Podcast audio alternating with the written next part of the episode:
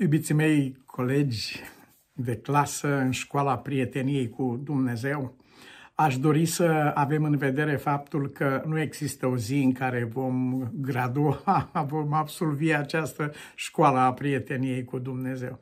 Nici măcar atunci când încheiem viața aceasta, nici măcar atunci când, așa cum spune Domnul, ne va fi dat un corp nemuritor și o minte nemuritoare și, așa cum spune Ioan, ce vom fi nu s-a arătat încă, dar știm că vom fi ca El, fiindcă îl vom vedea așa cum este El, nici atunci această școală a prieteniei cu Dumnezeu nu se va încheia, pentru că ea va îmbrăca în fiecare împrejurare noi forme, noi și binecuvântate forme în care vom vedea uh, nuanțe și aspecte și frumuseți ale prieteniei cu Dumnezeu pe care nu le-am văzut niciodată.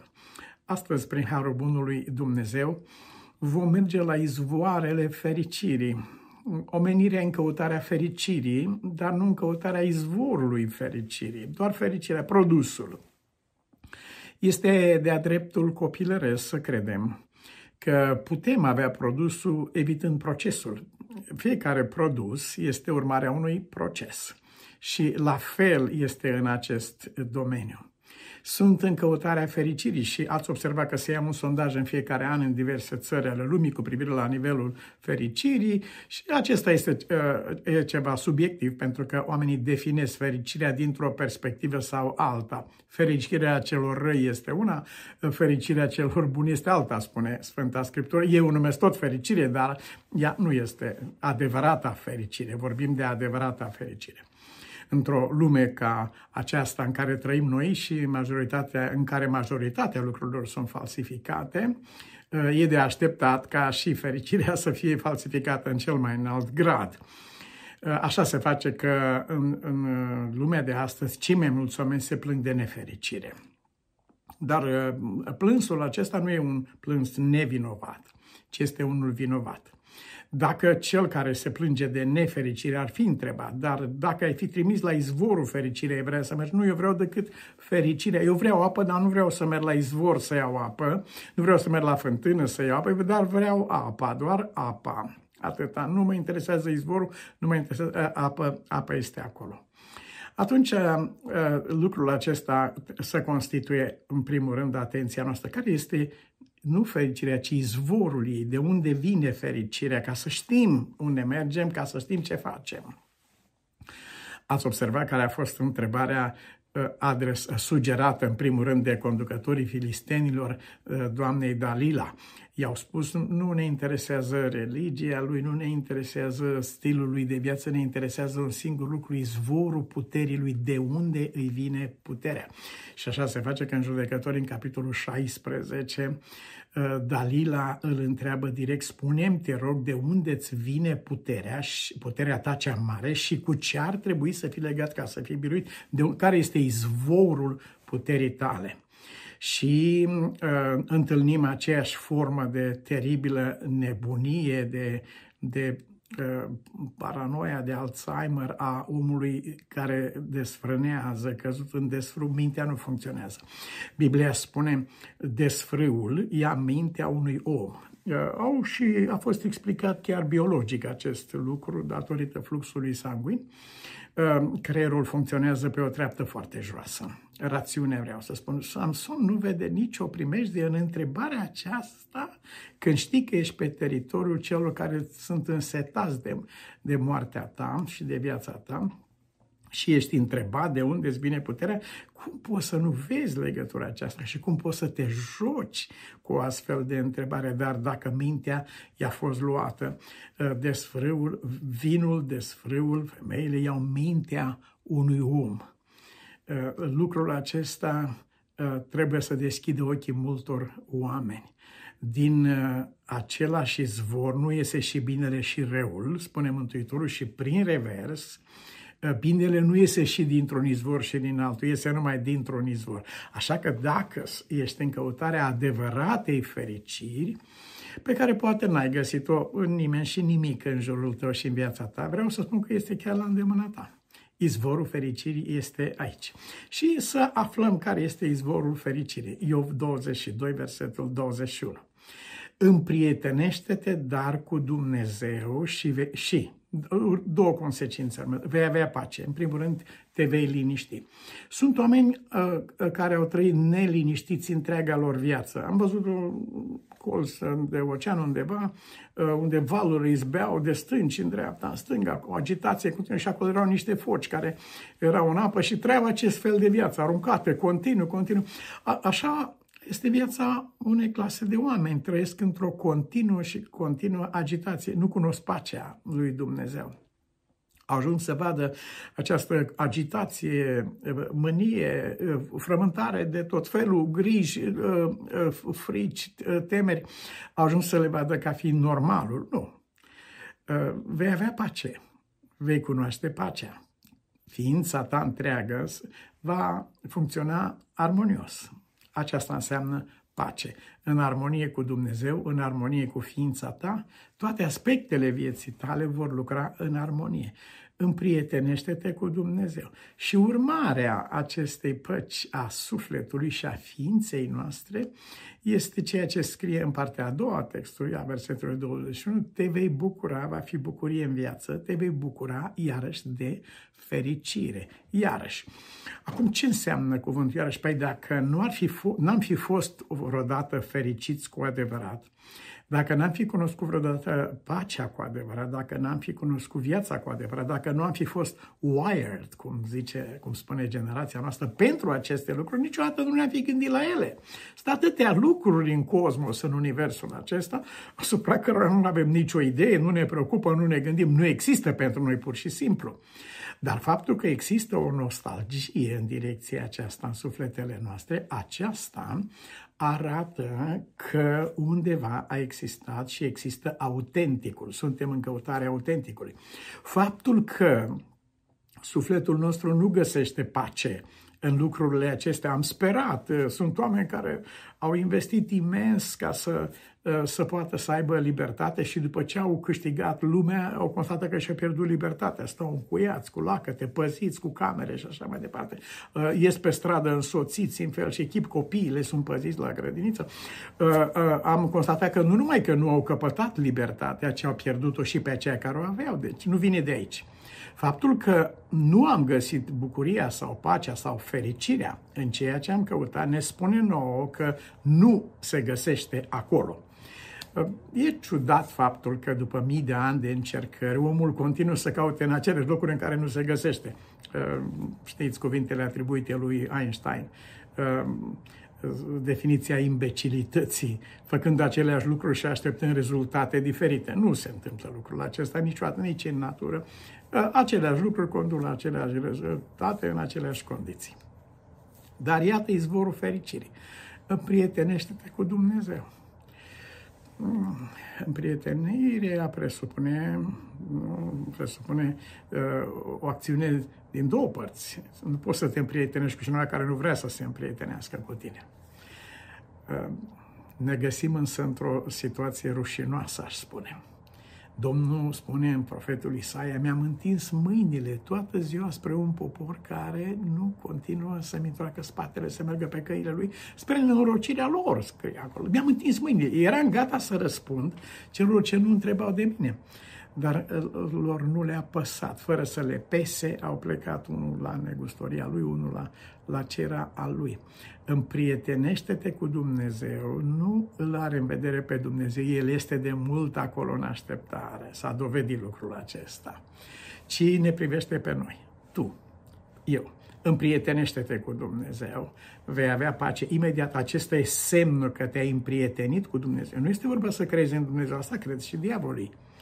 Uh, nu este vorba să știi, să ai informații, cunoștințe, teologii și așa mai departe, ci e vorba de prietenia cu Dumnezeu, care înseamnă împletirea sufletelor, legarea sufletului. Un prieten nu necesită definiție. Tu știi ce înseamnă prieten și știi ce înseamnă prieten adevărat. Uh, uh, știi bine situația în care Isus îl numește pe Iuda prieten. Isus este prietenul lui, dar el nu este prietenul lui Isus. La aceasta suntem noi chemați să ne împrietenim cu Dumnezeu, dar în acel mod autentic. Uh, cum se face lucrul acesta, ar întreba Nicodem. Foarte simplu, în versetul 22 din același capitol 22 Iov spune așa, numărul 1, primește învățătură din gura lui. Adică întreabă-te așa când uh, vrei să iei o hotărâre sau să faci un pas. Uh, uh, Dumnezeu ce a spus în privința aceasta?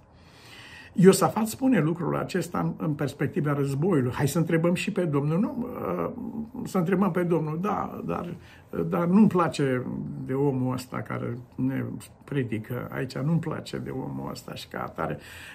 Bine, dar tu prin aceasta disprețuiești nu pe omul acesta, profetul Mica, ci tu disprețuiești pe cel ce l-a trimis pe Mica. Cum adică Dumnezeu poate vorbi prin el, dar nu, tu nu poți asculta pe Dumnezeu prin el. Aici apare o, o mică problemă. Unde este respectul tău față de alegerea lui Dumnezeu? Și aici spune cuvântul, primește învățătură din gura lui, indiferent pe ce cale vine. A, păi cine e acesta sau de unde vine? Primește învățătură din gura lui, pe căile pe care le-a ales Dumnezeu, prin mijloacele pe care le-a ales Dumnezeu să predea învățătura lui. Doi, nu doar informație, ci spune mai departe în același verset 22, puneți la inimă cuvintele lui.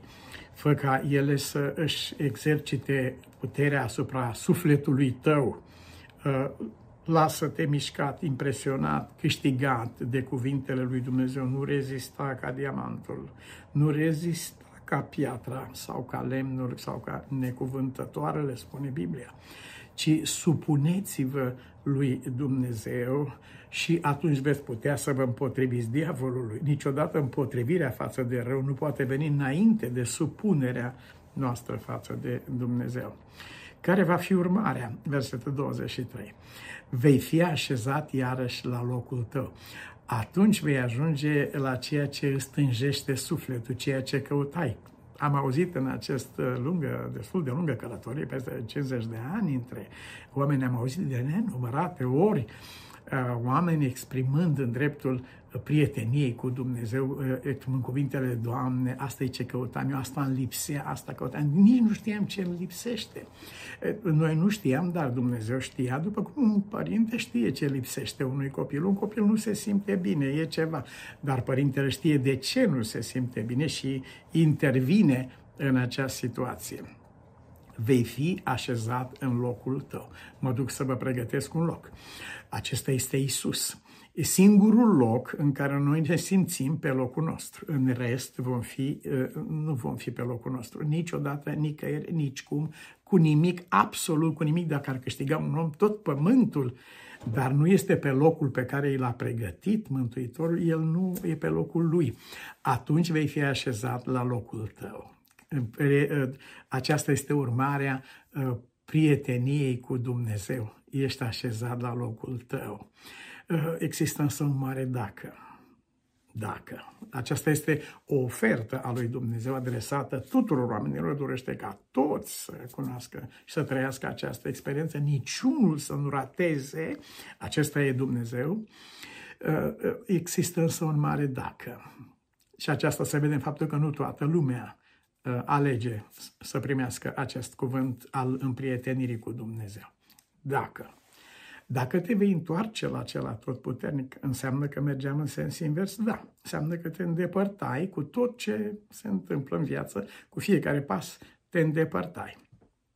Dacă te vei întoarce la cel atotputernic. Doi, ă, practic, material, dacă depărtezi fără de legea din viața ta. Știi care sunt lucrurile, pentru că Isaia spune Ă, ceea ce desparte pe un om de Dumnezeu este păcatul lui, nu Dumnezeu. Nu, nu, nu Dumnezeu îl îndepărtează pe un om, ă, ci păcatul din viața lui îl îndepărtează și îl izolează pe un om de Dumnezeu. Păcatele lui îl face să-l vadă pe Dumnezeu ca unul care nu, nu-i ascultă rugăciunea. Noi gândim, hai, Doamne, odată de când mă rog și tot încercăm să înduplecăm pe Dumnezeu fără să ne întrebăm ce împiedică rugăciunea mea. Cuvântul lui Dumnezeu spunea, aveți grijă cum trăiți în familie, ca nu cumva să fie împiedicate rugăciunile voastre. E un lucru fără. Ele pot fi împiedicate. Ai grijă în ce relație ești cu aproapele tău, cu fratele tău, ca nu cumva să fie împiedicată lucrarea ta, când îți aduci darul lui Dumnezeu, ce fel de lucrare ai pentru Dumnezeu și ți aduce aminte că ai rănit pe aproapele tău, lasă darul acolo și du-te și rezolvă. Aceasta împiedică darul aceasta împiedică. Și atunci se va produce această schimbare în sistemul nostru de valori, versetul 24. Sistemul nostru de valori ne-a adus aici. Noi am gândit că e mai de preț un anume lucru în viață și am aruncat înapoi a noastră cunoștința de Dumnezeu pentru ceea ce am considerat noi mai de valoare decât aceasta. Așa a considerat Acan, spre exemplu, e adevărat că Dumnezeu a dat făgăduința uh, țării promise, a dat făgăduințele lui nespus de mari și scumpe, cum spune Petru, dar uh, pentru Acan valoarea e consta în metalul acesta, uh, nu prea sunt bun de făcut multe lucruri cu el, aur și argint și o manta și nu știu, pentru el au fost mai prețioase. Pentru Iuda a fost mai, mai de valoare 30 de arginți decât Isus. Ehm, se oprește mintea pentru un moment, dar acesta este produsul sistemului nostru de valori asupra căruia probabil că n-am luat suficient timp să gândim care sunt adevăratele valori ale vieții mele. Nu cumva, uh, spune Isaia, nu cumva am o minciună în mână, nu cumva nu e adevărat ce gândesc, nu cumva nu are valoare ce gândesc eu. Uh, cum am uh, suferit de tragedia unei cunoștințe apropiate care, care i s-au răpit toate economiile vieții pe o bucată de aur fals. Și nu cumva se întâmplă așa ceva, e vorba de sistemul de valori. De aceea, în versetul 24, Cuvântul lui Dumnezeu spune, în, prin contrast cu prietenia cu, cu Dumnezeu, care trebuie să fie valoare supremă. Ă, aruncă dar aurul în țărână. O, acesta era valoarea ta supremă. Da, așa este. Aruncă aurul în țărână, de unde l-ai luat. Aruncă aurul de ofir în prundul prailor. Acolo, prin pietrișul acela cernut, s-a, a fost găsit ă, aurul acesta. Ă, urmarea, cel tot puternic va fi aurul tău. Acesta este un aur care nu pierde. Cumpără de la mine aur, spune Mântuitorul în Apocalips, capitolul 3. Acela tot puternic va fi aurul tău. Dacă sunt întrebat, ai aur? Da, sigur, mai mult decât oricine. Păi hai să căutăm acasă. Păi nu căuta, că nu e nimic acolo. E în altă parte. Când am venit în Statele Unite, m-am întrebat la ambasada americană în București, ai carte de muncă? Vrem să vedem cu ce te-ai ocupat în timpul ăsta cât ai fost în România, ai carte de muncă? Și am spus, am. Și consul a spus, pot să o văd? Și am spus, nu pot să o vezi, pentru că este la Dumnezeu. Strângeți-vă comori în ceruri. Acolo e comoara noastră. Acolo este viața noastră, ascunsă cu Hristos în Dumnezeu. Cel atotputernic va fi aurul tău, argintul tău, bogăția ta. Acesta este un alt sistem de valori. Cel atotputernic va fi desfătarea ta, bucuria ta. Noi, găs- noi ne desfătăm în distrugerea sănătății și a corpului nostru, în distrugerea sufletului nostru. Cum poate cineva să, să se uh, relaxeze în distrugerea propriei lui ființe. Este această relaxare, plăcere, bucurie? Este aceasta? Când, când se știe unde duce așa ceva, cel tot puternic va fi desfătarea ta, îți vei ridica fața spre Dumnezeu. Îl vei ruga și te va asculta și îți vei putea împlini dorințele, juruințele tale. Pe ce vei pune mâna, îți va izbuti, pe cărările tale va străluci lumina. Aceasta înseamnă prietenia cu Dumnezeu. Vină smerirea, pentru că vine, cum a venit și la Iov și la apostol și la însuși Mântuitorul nostru s-a smerit până la moarte. Vină smerirea, tu te vei ruga pentru ridicarea ta. Dumnezeu ajută pe cel cu ochii plecați. El, te va izbăvi, el va izbăvi chiar și pe cel vinovat care își va datora scăparea curăției mâinilor tale. Dă-ne, Părinte iubit, darul prieteniei cu Dumnezeu. Pune în sufletul nostru, aprinde această dorință sfântă și fă, Doamne, să venim la acela care stă cu mâinile întinse și care este gata să răspundă celui ce nu întreabă de el. Fie binecuvântat numele Tău în veci. Amin.